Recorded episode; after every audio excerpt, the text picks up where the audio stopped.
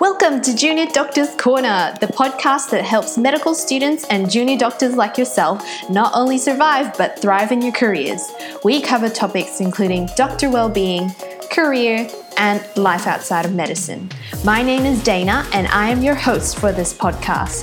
Are you ready for a healthy dose of support, motivation, and inspiration? Then let's start this episode stat. Guys, so this episode is a bit late. It was supposed to have come out yesterday, but I'm really sorry. I just came off a set of night shifts, so I was really tired and I didn't get around to doing it. But here it is today. Um, this episode is extra long, but is extra important because we have covered the topic of sexual harassment.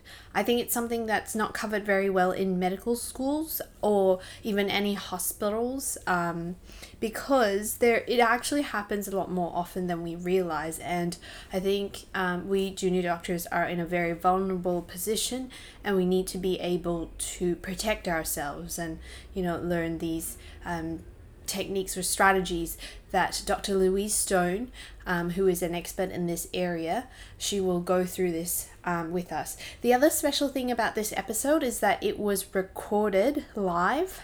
So, what that means is we did it on the Facebook group, the Junior Doctors Corner community Facebook group. So, we had our live listeners join in on the discussion so if you want to get in on the action for the next live interview, which I'm hoping will happen really soon, and it will be on the topic of, um, you know, imposter syndrome slash, um, you know, dealing with our own inner um, self criticism, please go ahead and click join.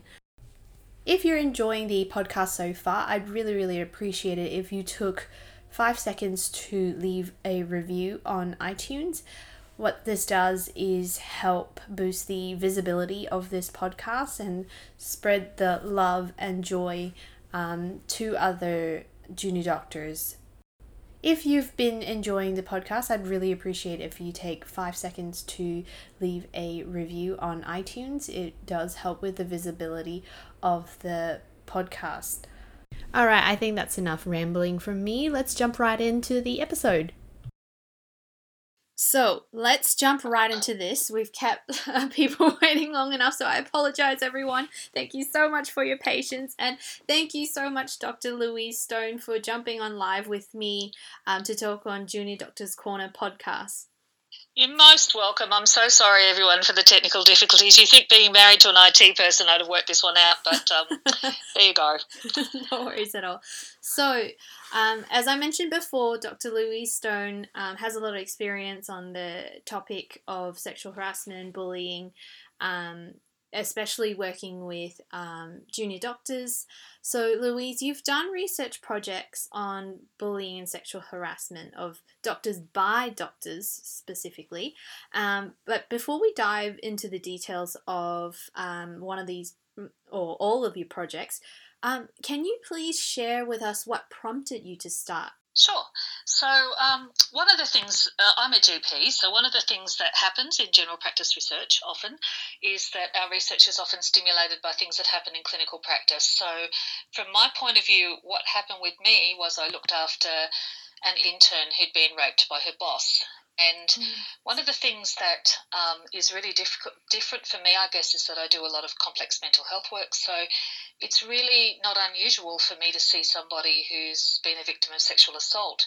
I've spent all my life doing complex mental health work, so that's not unusual for me. But but I realised that what made this consultation extremely tricky was, of course, he was a doctor, I was a doctor, and she was a doctor. So there were obviously complexities in that therapeutic relationship. And I know that for junior doctors, particularly, it's really stressful. I mean, it's hard enough when you're a senior, but it's really stressful going and seeing another doctor for your own health concerns, let alone for something that's as sensitive as this.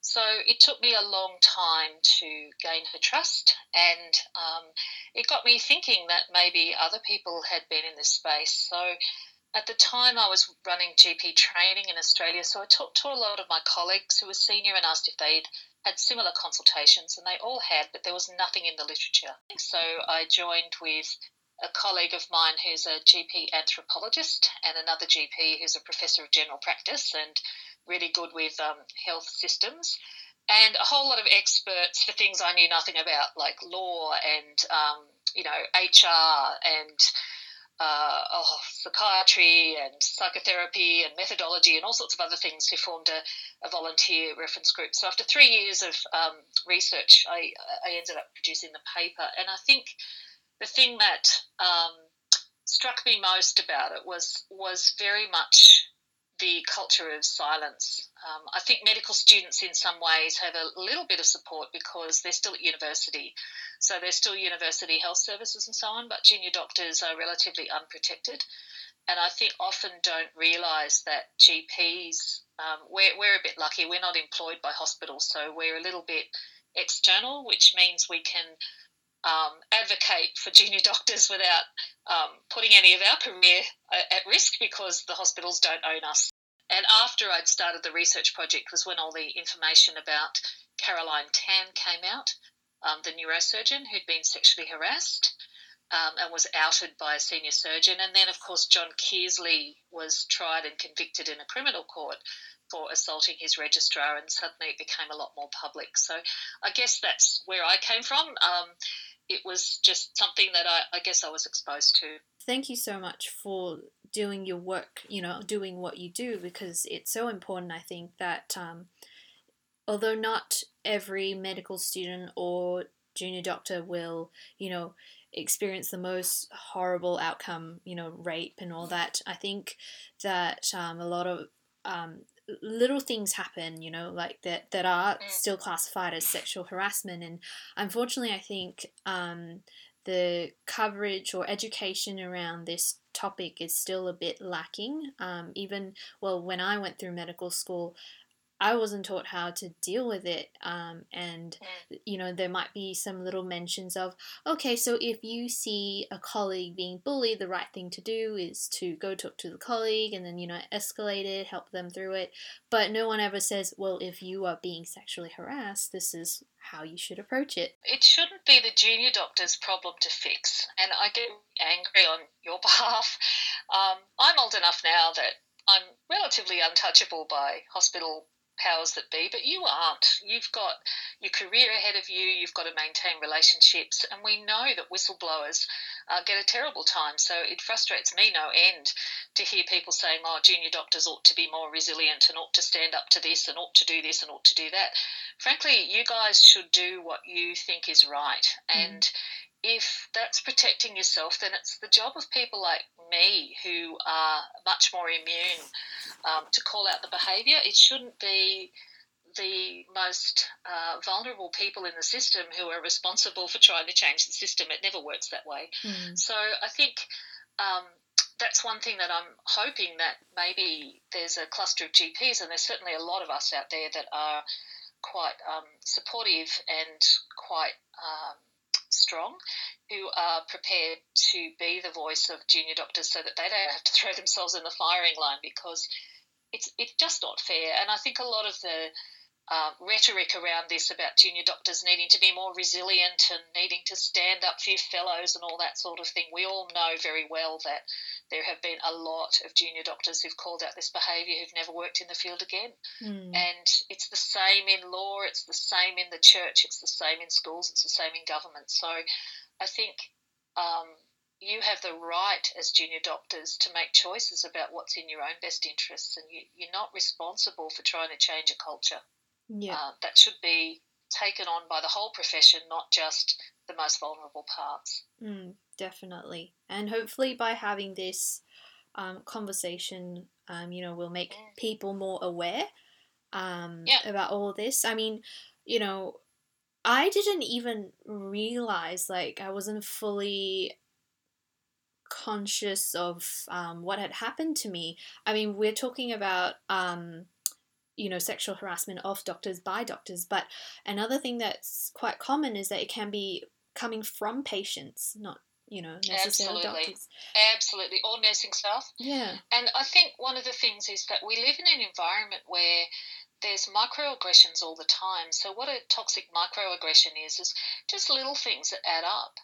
And I often give the example that I looked after a specialist registrar of mine, a specialist, non GP specialist registrar, and um, who was from um, Somalia.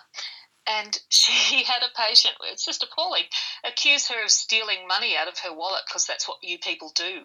You know, people are people and people can be awful Mm. Um, and incredibly racist and sexist. And after a while, it, it starts to get under your skin, and mm. you tolerate things that you shouldn't tolerate because you're so used to it that it yeah. becomes normed. And we forget that for many of our colleagues, that's the world that they live in, especially you know, our, our um, culturally and sexually diverse patients, um, uh, our colleagues, our Aboriginal colleagues particularly, um, it can be very difficult. And look, there's no female doctor out there who hasn't been thought of, no matter how they introduce itself, as oh, when am I seeing the real doctor? Nurse, when am I seeing the doctor?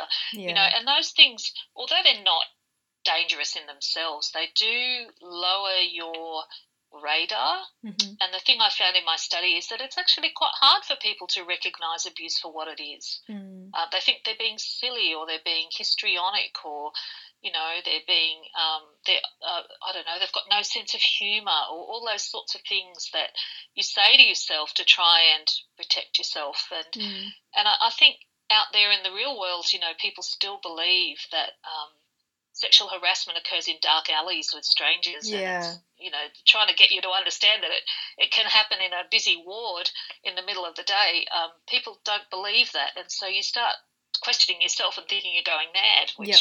of course you aren't. Mm. Mm. So, like you mentioned, there's a lot of misconceptions and misunderstandings what sexual harassment actually is and constitutes. So, um, Louise, can you please explain to us exactly what is sexual harassment? Is it a subjective and based on the individual's experience? Like, what exactly is it? So, it's unwanted, is the first thing. Um, sexual harassment has to firstly be sexual in nature.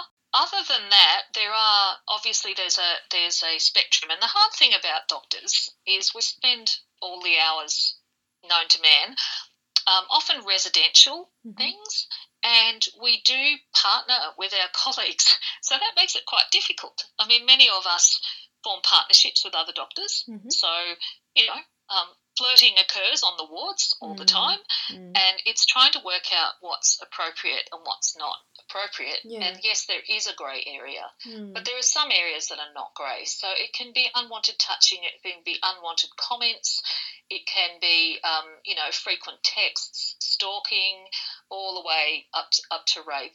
But the hardest ones, of course, um, are ones that are more subtle. The trouble is that with sexual harassment, it's often a pattern of behaviour, and if you know, you're unsure, then the best thing to do is to talk in general terms to a colleague and, and see what a colleague says because you start to second guess yourself, I think. Mm. Um, but I think it is difficult because, you know, we, we live together in a way that often others don't. Um, and I think that's sometimes why uh, people can misinterpret sexual harassment and say things like, oh, well, it was just, you know, she just couldn't take a joke or um, she um, she misinterpreted it was just an overture for friendship, but sometimes it's downright blatant. Mm. Um, so the sorts of things that I saw were not simple. Gosh, I love your nice short skirt, darling. None of that, although that's very inappropriate. Mm. It was things like um, getting hundreds and hundreds of texts um, and being followed home and being inappropriately touched and those sorts of things.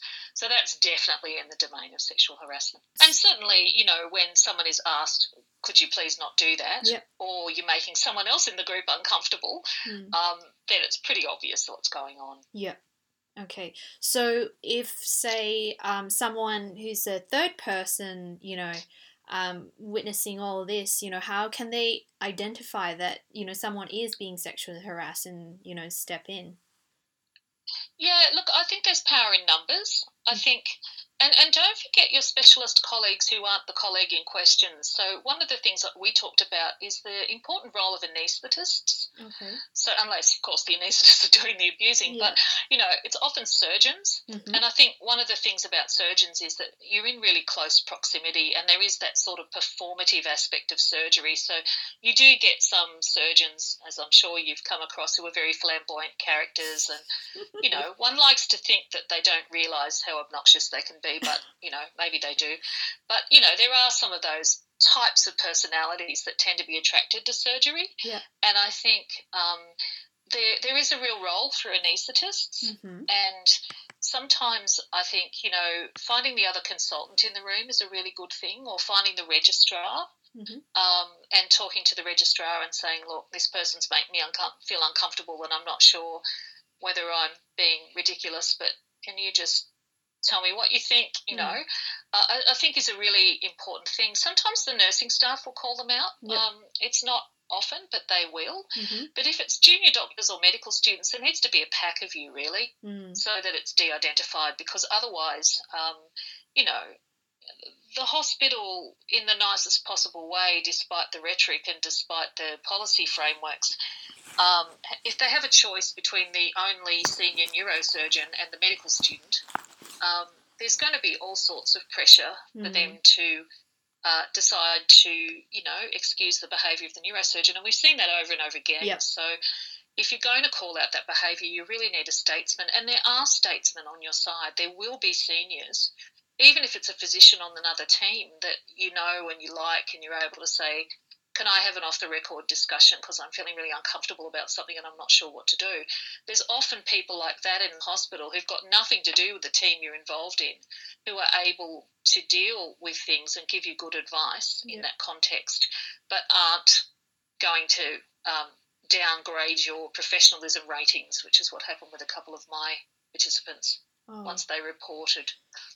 So I think um, the first thing I would say is it's a bit like the curriculum. There's the there's the written curriculum and there's the hidden curriculum. Mm. There's the curriculum you're given and there's the one that actually gets used. Mm. And I think with policies, there's the policies that are written down and then there's the actual policies. Mhm. And your job is really to work out what actually happens in the hospital, not what they say is going to happen. And and I think senior staff know that. Senior staff have been there long enough to know that really, you know, I wouldn't go along this angle or I wouldn't go along that angle, and this is why. Mm. So I think those conversations are incredibly important to have with someone that you trust. And if you want to go out outside the hospital altogether, your your medical defence organisation can have those conversations too. Right. Um, and certainly, if you can find a good GP, and the AMA has a list of doctors for doctors, Okay. so um, you can always go to the AMA, and there will be a list um, where you know there are doctors who look after doctors, and they're the ones like me, I suppose, who are a bit senior and have done Yeah. this for a while and know that we work for you, we don't work for the hospital. Right. Um, and the other thing is, of course, is the Doctors Health Advisory Service, which is free. Yep. And I mean, you can call up there and call yourself Fred Smith or Mhm. Frida Jones, and no one knows who you are, and that's a free service, and you can just ring up and give a scenario, and they can give you some advice.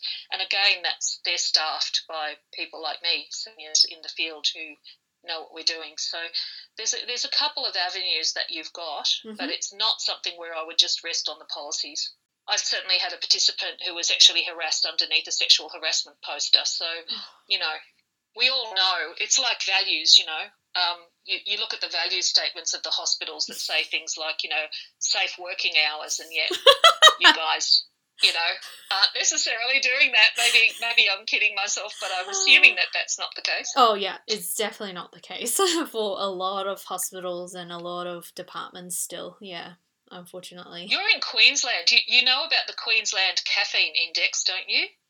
It's quite famous. So, about 20 years ago, Queensland decided it would deal with its um, junior doctor fatigue problem by prescribing the amount of coffee you should drink when you're feeling really tired. Oh my goodness. And they had a little a little card that you could put on the back of your tag to say, you know, if you're feeling this tired, this is how many cups of coffee you need to have in order to. It was a mm, I didn't know about self-care. this. That's ridiculous.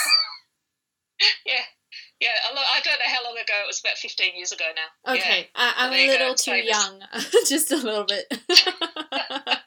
Well, so you did mention already um, a couple of things that you have come across during your research project, interviewing these mm. um, junior doctors who were um, sexually abused by doctors.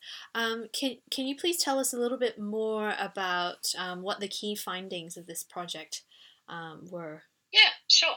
So, firstly, it happens all over the world. So the statistics are um, internationally, 59% of uh, medical students experience bullying or harassment of some sort, and about a third sexual harassment. And it doesn't seem to matter where you are in the world. The character of that harassment changes, but the, the percentage doesn't.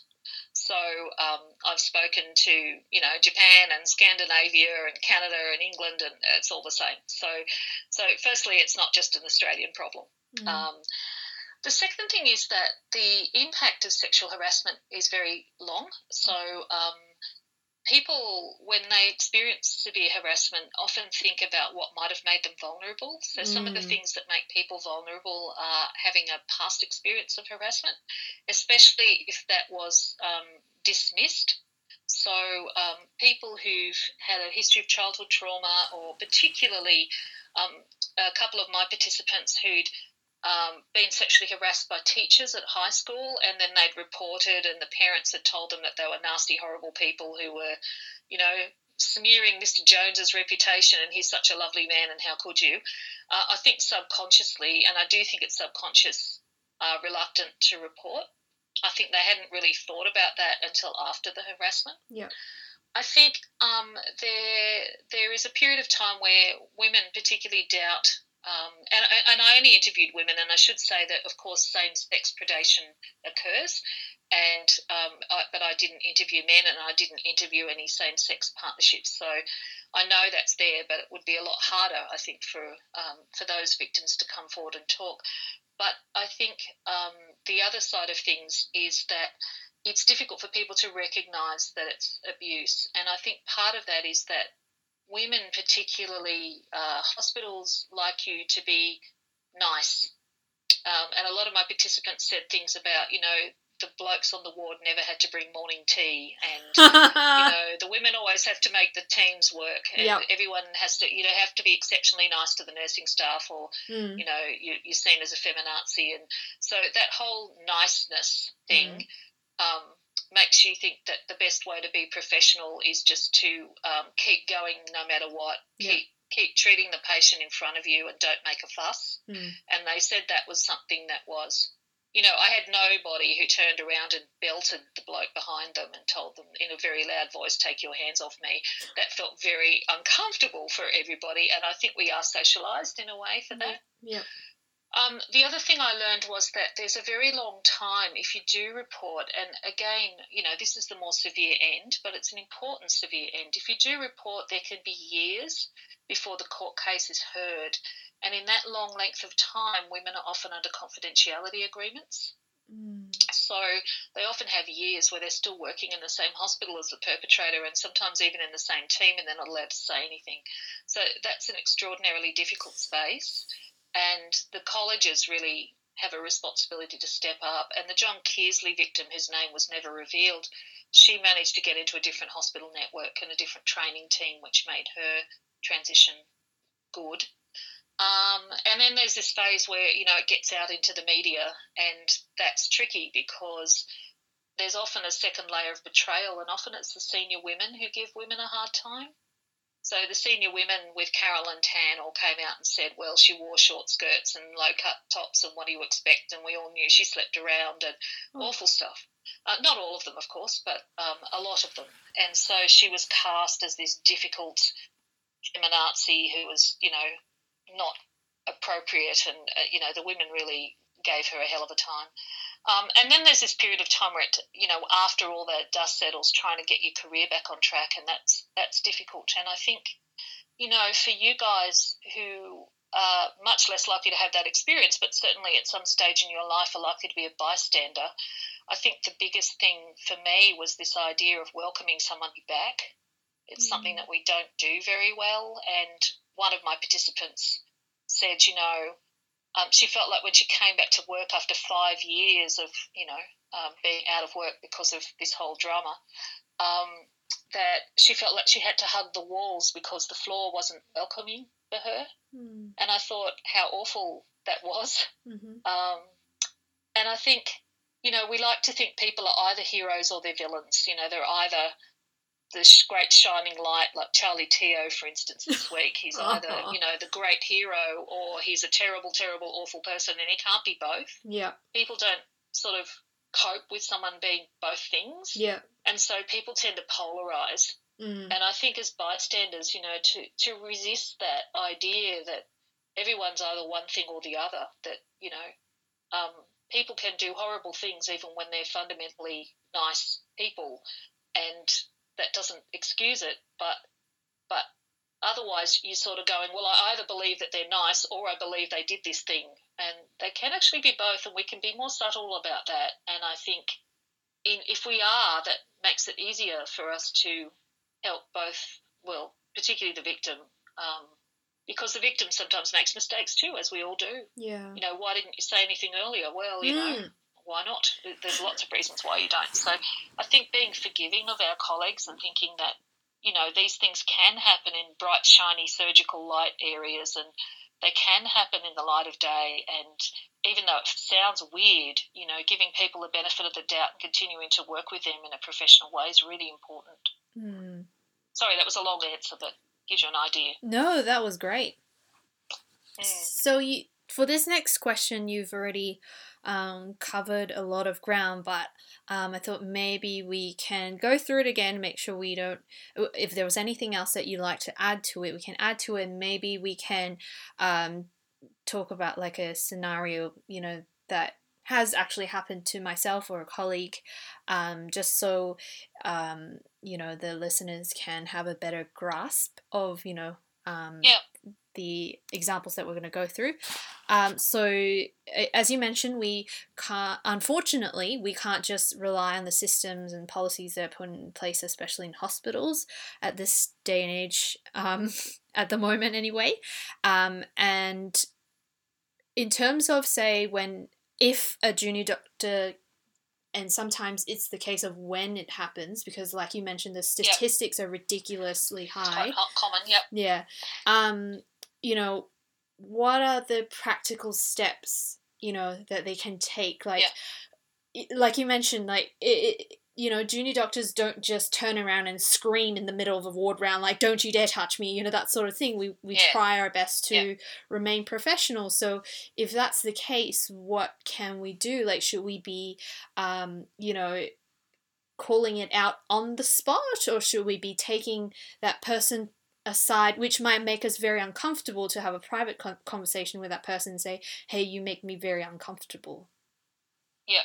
So I think there's different scenarios. So if it's a patient, Mhm. so if you were in my general practice or you were in a, I don't know, a cubicle and a patient is, I don't know, inappropriately touching you or um, displaying their genitalia for the hell of it or, you know, that sort of stuff, Mhm. then I think it is professional to call it out. Okay. you know i think do not you look them straight in the eye and you say do not touch me like that again and you leave and you get someone else to see them or you Mhm. see them with a chaperone Okay. okay and i think that is the same no matter where you are that's a safety question. Uh, Mhm. it's no different to if someone hauls a knife on you in the middle of a ward round you know you just don't you shouldn't have to handle that with the power of your words alone. Hmm um, you are able to say, you know, this bloke is masturbating in front of me, or I don't know, he's touched me on the breast, or whatever he's done, um, and and just call it and leave. And that's you know, you should be prepared to do that. And Okay. if you're in a my general practice setting, one of the things I, I would tell you is that you should always be closest to the door. Mhm. So, particularly in areas where you are at risk, and we know that a third of women, female, well, female women, women rural doctors um, suffer an assault at some stage in their life of some description. So we know that you know those techniques are really important. hmm Okay. The other thing I would encourage you to do is to watch. You know, if you've got a little bit of time, I know that's a laugh, but if you do have a little bit of time, watch what the security guards do and the police Oh, okay. and just ask them, you know, can you give me a few skills for when a patient's starting to get dysregulated in front of me? How can I manage that more effectively? if you've got a little bit of time, it's worth asking because that is a question that you can learn in A and E and in mental health. And I think it's something we don't learn and we don't ask and we should. Okay. So the AMBOs, the cops, they're very good at it. Mm-hmm. Um, and, and just watch what they do because they're really effective. Mm-hmm. And now I know they're also in uniform and they've got guns and they've generally got authority, and there's a lot of other things they do that we don't do. Yeah. But just watch how they de escalate and, and pick up some techniques. So Okay. I think that's in terms of patients. Mhm. Um, it's it's a lot more tricky when um, when you're in general practice because you see patients over a long period of time. But remember, the patient has to be seen; they don't have to be seen by you. Mm. So we have an obligation to see them, but we don't have an obligation to do it ourselves, Right. particularly if it makes us feel unsafe. Okay, Mm. so there's no reason why the large footy playing future orthopedic surgeon bloke can't, you know, manage the young bloke who's being horrible. Mhm. So, you know, or you can't do it with a nurse at your back. Mhm. Yep. Mhm. So I think that's the first thing to say with patients. When it's a colleague of your level, Mhm. I think it's very different to when it's a senior. Okay. So, you know, when it's a colleague at your level, um, you've got to make a decision in your own head whether it's uh, something clumsy or something aggressive. Um, I, I think so. Occasionally, you will get people, as you well know, who might say something inappropriate, but they're just socially inept. And in that case, you look at them and you say, I, "Look, I prefer you didn't comment on my outfit like that again, please," or whatever it might be. But you've got to look them in the eye and tell them that. Um, and you know, if if they're a lot more uh, incapable of getting the message, then sometimes it takes a few of you. Mhm. Um, and don't be afraid. Um, you know, we, we workshopped this at ANU, and one of the things we said was there's quite a value in having mixed genders in that group Okay. and having um, people observers. So if someone's around when this behaviour happens, um, you know, think about whether or not you might get together with the three of you and have a coffee. Rather than just you and this other person, you know, to have a bystander with you is actually quite helpful Okay. to try and de-escalate the situation, particularly if it's a peer. You know, Mhm. um, when it's a senior, you're in a more difficult space Yeah. and I think you get your ducks in a row. You you talk to someone externally, you put the scenario, assuming that you know you're not in a terrible situation where you're actually at awful risk. So you've got two scenarios. I think you've got you've got the scenario where every time you see this surgeon, he comments or he gives you a slap on the back or he you know does something, and every time you see him, it's like that, and you're getting more and more uncomfortable. That's the most common scenario. Okay. And in that case, I'd be talking to the nursing staff and, you know, people around the situation to try and work out what your options are, Mhm. um, including some of those people that I mentioned earlier that you might get a bit of a, a framework. Yeah. And sometimes you can get a bunch of you going up to the training advisor and saying, or the G- JMO head, Mm. saying, look, we've all had this experience of this bloke and his inappropriate behaviour. I don't even know if he knows what he's doing, but you know, there's a group of us because then it dilutes it and you're not in the firing line. Yeah. Um, if it's a case of significant sexual assault, then you've got a different question altogether. And I would say that that's where someone like me is a good call because you can sit in my room and you and I can sort of sort out what you want. You do not have to follow a protocol. You you make your own choices. There's nothing wrong with saying, you know what, I don't want to say anything at this point in my career. I just don't. I, I, just want to forget it and move on and think about it later. You have every right to make your own choice, Mhm. no matter what the policy says. So Mm. I think you need someone outside of the hospital to mentor you in that and make decisions Mm-hmm. um, that are in your best interests. And you know, think through all your options and decide what it is you want to do. Um, but you shouldn't feel bullied into, oh, if you don't stand up for them, no one's going to, and if you don't do it, he'll do it to someone else, and it's your responsibility. That's just rubbish. Um, that's not true. You're not responsible for anyone else but you. And um, if if something needs to be done, it doesn't have to be done by you. It could be done by the whistleblowers around you. It doesn't have to be you that does the work. And why should the victim be the one that has to do all the work and put their career at risk, having already gone through something that's awful? It, it's not right. So mm. I guess I, I would just encourage you to at least have that conversation. That would mean um, that we we are to an extent relying on those other senior people to s- help speak up for us. But what happens if yes. they don't? What happens if they are not comfortable with it and um, decide not to do anything?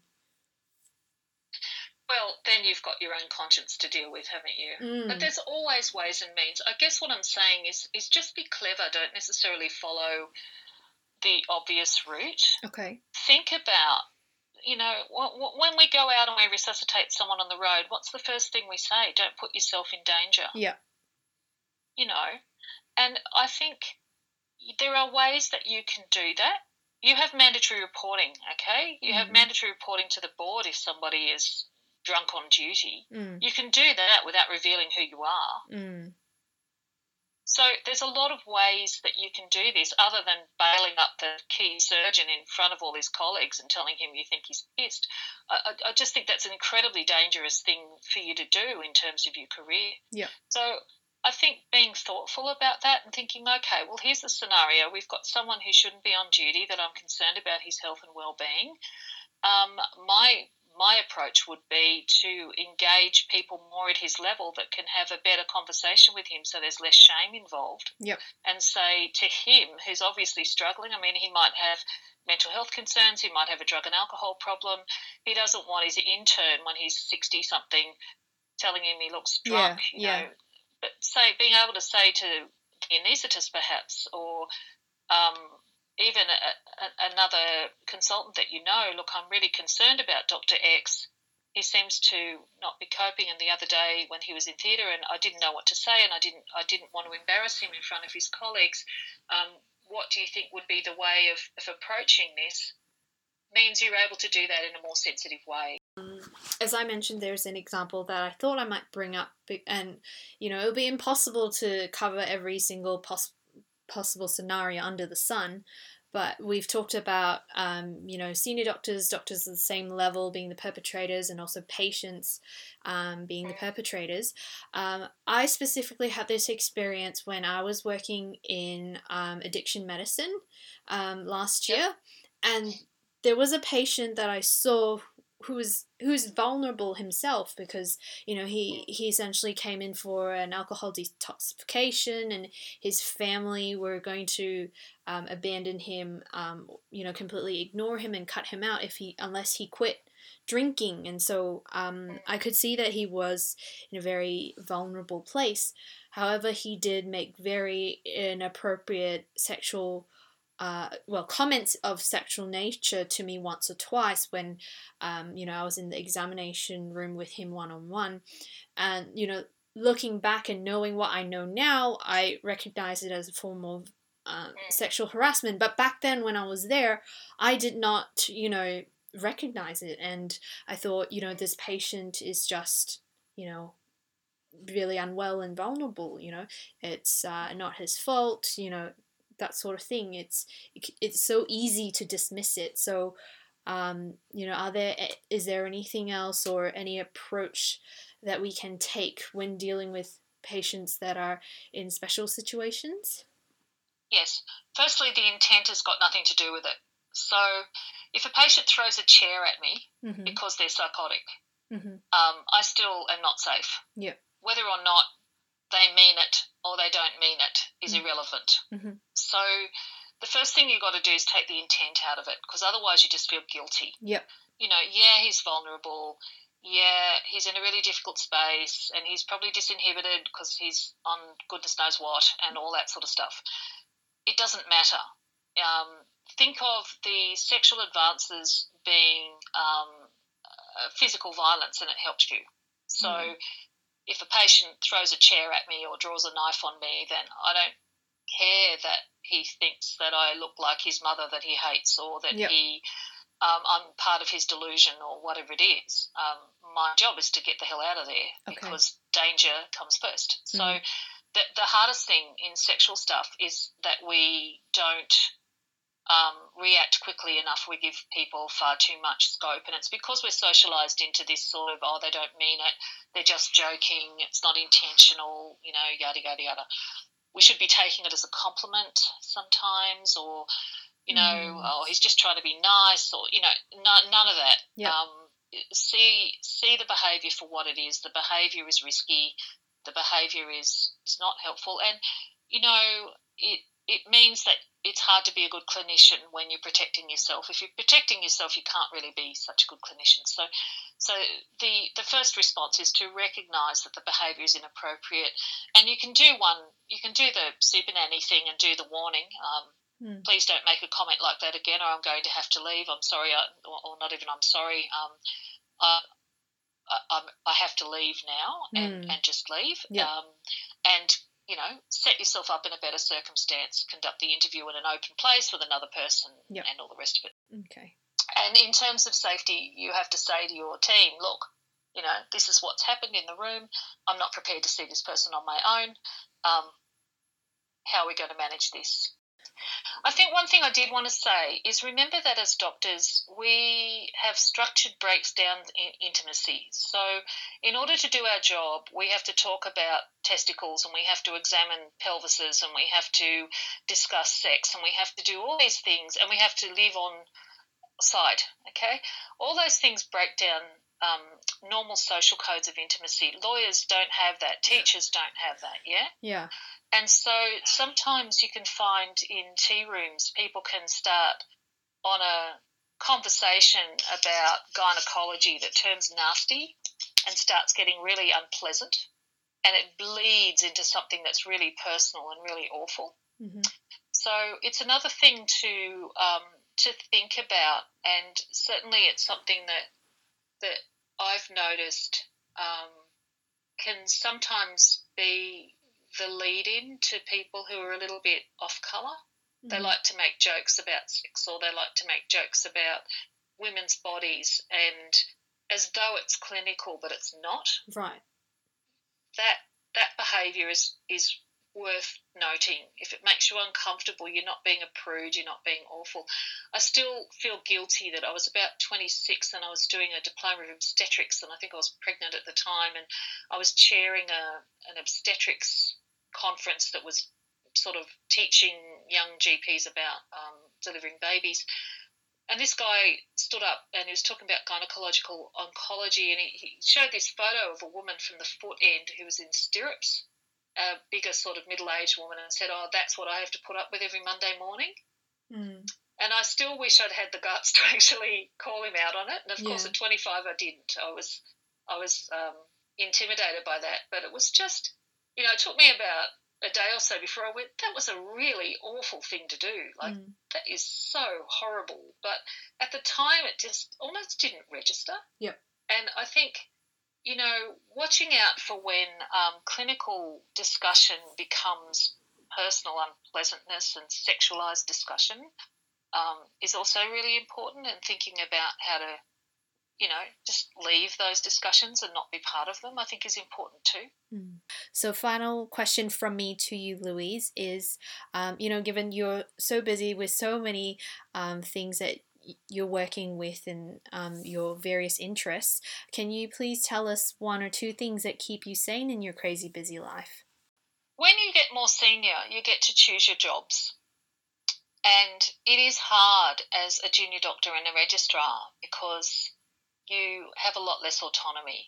And I think one of the things that's really important to know that is that as you get more senior, you you are an important person who can choose how you work and what you do.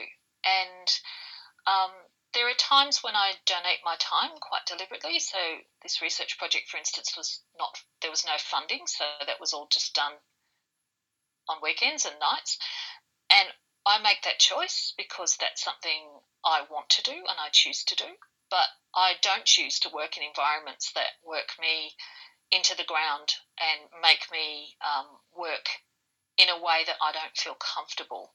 So I think the thing that burns you out most is what we call moral distress this idea that you know what the right thing to do is, but you can't do it because the structures and systems are in place and they don't let you do what the right thing is. Mm. And you are stuck sometimes in positions of moral distress as a junior. You don't have to be when you graduate and um, you fellow and so on. And I just would really encourage you, yeah, sure, all the, the yoga in the world and the exercise and the good diet and, and the rest of it, and that's really important. And I, I'm not belittling that at all. Mm. But but just know that firstly it gets a lot better, mm-hmm. but secondly that it's okay to choose the environments in which you want to work, the people that you want to work with, the, the, sort of work that you want to do. The hardest work in the world is easy if you feel like you're doing the right thing with the right people. Yep even if it's a 20 hour a day job you know if you feel like you're making a difference and you feel like it, it aligns with your values it's fine. Um, put you somewhere where you can't do a good enough job where you're failing every day to meet need and there's a million things you could have done that would have made a difference and you can't do them and it will burn you out quicker than anything. So I think um, the one thing that I've learned in a long career of doing bits and pieces and uh, you know lots of different things is just trying to um, get that together. And the other thing is to know that work life balance is a dynamic thing. It's not something where you ever achieve it. It's like walking on a tightrope, you're correcting all the time. Well, thank you for sharing that, Louise. Yeah, you're welcome. So, um, anyone else that is currently on the live with us. Um, so we'll give you a couple of minutes. If you have any questions at all, now's the time to um, post them in the comments section before we wrap up. So if you don't have time, oh, I think I just got a question that's come through. Um, you know, I'll leave um, Louise's contact details. Um, yep, with happy for that. Yeah, so that you guys can talk to her yourselves and, um, you know, have a private discussion if that makes it more comfortable for you. Um, so I'm just going to um, read out this question that was sent to me. I won't say who it's from, but thank you so much to the person who has sent it. So this person says, You both talked a lot about the practical measures juniors, um, including students and junior doctors, can do in an uncomfortable situation. So, talk to colleagues, trusted registrars, nurses. But I think it does become a lot more difficult when the persons doing the bullying, harassing are also the ones signing off on your evaluations and assessments. Absolutely. Yeah. Absolutely. Yep. And it's a, yep. um, sorry, there's a bit more. As students or even uh, or even throughout training, you know, as registrars as well, they need to get assessment signed. So um, this person says, I feel like it's a situation where no matter what you do, and in trying to do the right thing, there will be repercussions anyway. Yes, maybe they will be held responsible for their behavior, but then there's also a risk that you cop flack or uh, making a big deal about things and get an unfavorable reputation as a troublemaker. It's really hard. Um, does Louise have any comments about being in this kind of situation? Yes, the first thing I'd say is you're absolutely right. And um, the participants in my study said that they, two of them said when they reported their marks for professionalism and interpersonal communication plummeted. And um, you know that's that's the way it works. I, I think there are seasons and times. You know, these behaviours are patterns, aren't they? They're not something or they're rarely, unless you've got one person who's obsessed with another person, they're often patterns of behaviour that occur over a long period of time. Um, you don't have to report when you're in a position of of uh, relative weakness, and that includes being assessed by that person, and you don't have to be identifiable. So, the College of Surgeons, for instance, um, in its Operate with Respect campaign allows for anonymous reporting. Mm. Um, and if there's more than X number of anonymous reports, then they will raise it even though there's no attribution, if that makes sense. So I think you're right. I think, you know, you are in a really vulnerable position. You're not going to complain about your consultant while you're in the job. Yeah. You certainly, um, if you're sensible and if you if you're able so there's two things there, and I, I didn't mean that to be judgmental, but um, you know, if I was in that position, I'd be thinking of ways of getting out of that team. Yep. And I think most people do. Um, most people find ways of maybe I could work in the district hospital or I could work in, I could do my next term in that particular discipline somewhere else, or I could use a different consultant or tell the training advisor that I want to work with a different consultant so I can expand my repertoire of skills or find some way of getting yourself around it. Mm. Um, but you're absolutely right. And this is why I object to this idea that junior doctors have a responsibility to report according to the policies. I, I don't think you do. I think the reality is that whistleblowers do suffer the consequences, the career consequences. I'm, I'm going to applaud anyone who is prepared to put themselves on the line like that, but I sure as heck aren't going to blame anyone who doesn't. Mm. You know, you have to get through your training, and it's a small world. Um, now, people will disagree with me on that and say that, you know, if people don't report, then it'll never get any better and so on. Yes, that's true, but you don't have to report from a position of weakness. Yep. Um, and you shouldn't be judged if you make that call. If you make the call that it's not safe to report, well, that's a sensible decision. And oh, and the other thing I should say is if it's an assault, then it's a matter for the police, not for the human resources department. The, Mm. the one thing I didn't say was that um, human resources, you know, their responsibility at the end of the day is to protect the institution, not to protect you. Mm. They're employed by the hospital, not by you. So they are trying to balance everyone's interests. If somebody is sexually assaulted, and this is if you're a bystander in that sort of scenario where somebody is sexually assaulted, and by that I mean, you know, within the boundaries of the law, so that includes things like, you know, someone exposing themselves to you right up to, you know, sexual assault um, and rape. In that scenario, it's a matter for the police. It's not a matter for the human resources department. So, Yep. you know, you have to think about those things too. Mm. And that's what rape crisis centres are for. So get some expertise in that mix. And if you're supporting someone in that space, um, then at least think, you know, if it was fraud, we wouldn't take it to HR, we'd take it to the police. If it was assault, we'd take it to the police. We should take it to the police if it's sexual assault too. We just often think we shouldn't some weird way. Yeah. Mm. Well, thank you so much for that, Louise, and thank you so much for jumping on live and um, answering our questions. Not a problem. Good night, everybody, and look, all the best. If you want to send me an email, I'm perfectly happy. Yeah, I'll include it in with Okay. the podcast Talk to you episode. soon, Dana. Bye, Louise. Thank you. If you really like that episode, please don't forget to leave a review on iTunes to help a sister out. And don't forget to subscribe to our email list so that you never miss an episode.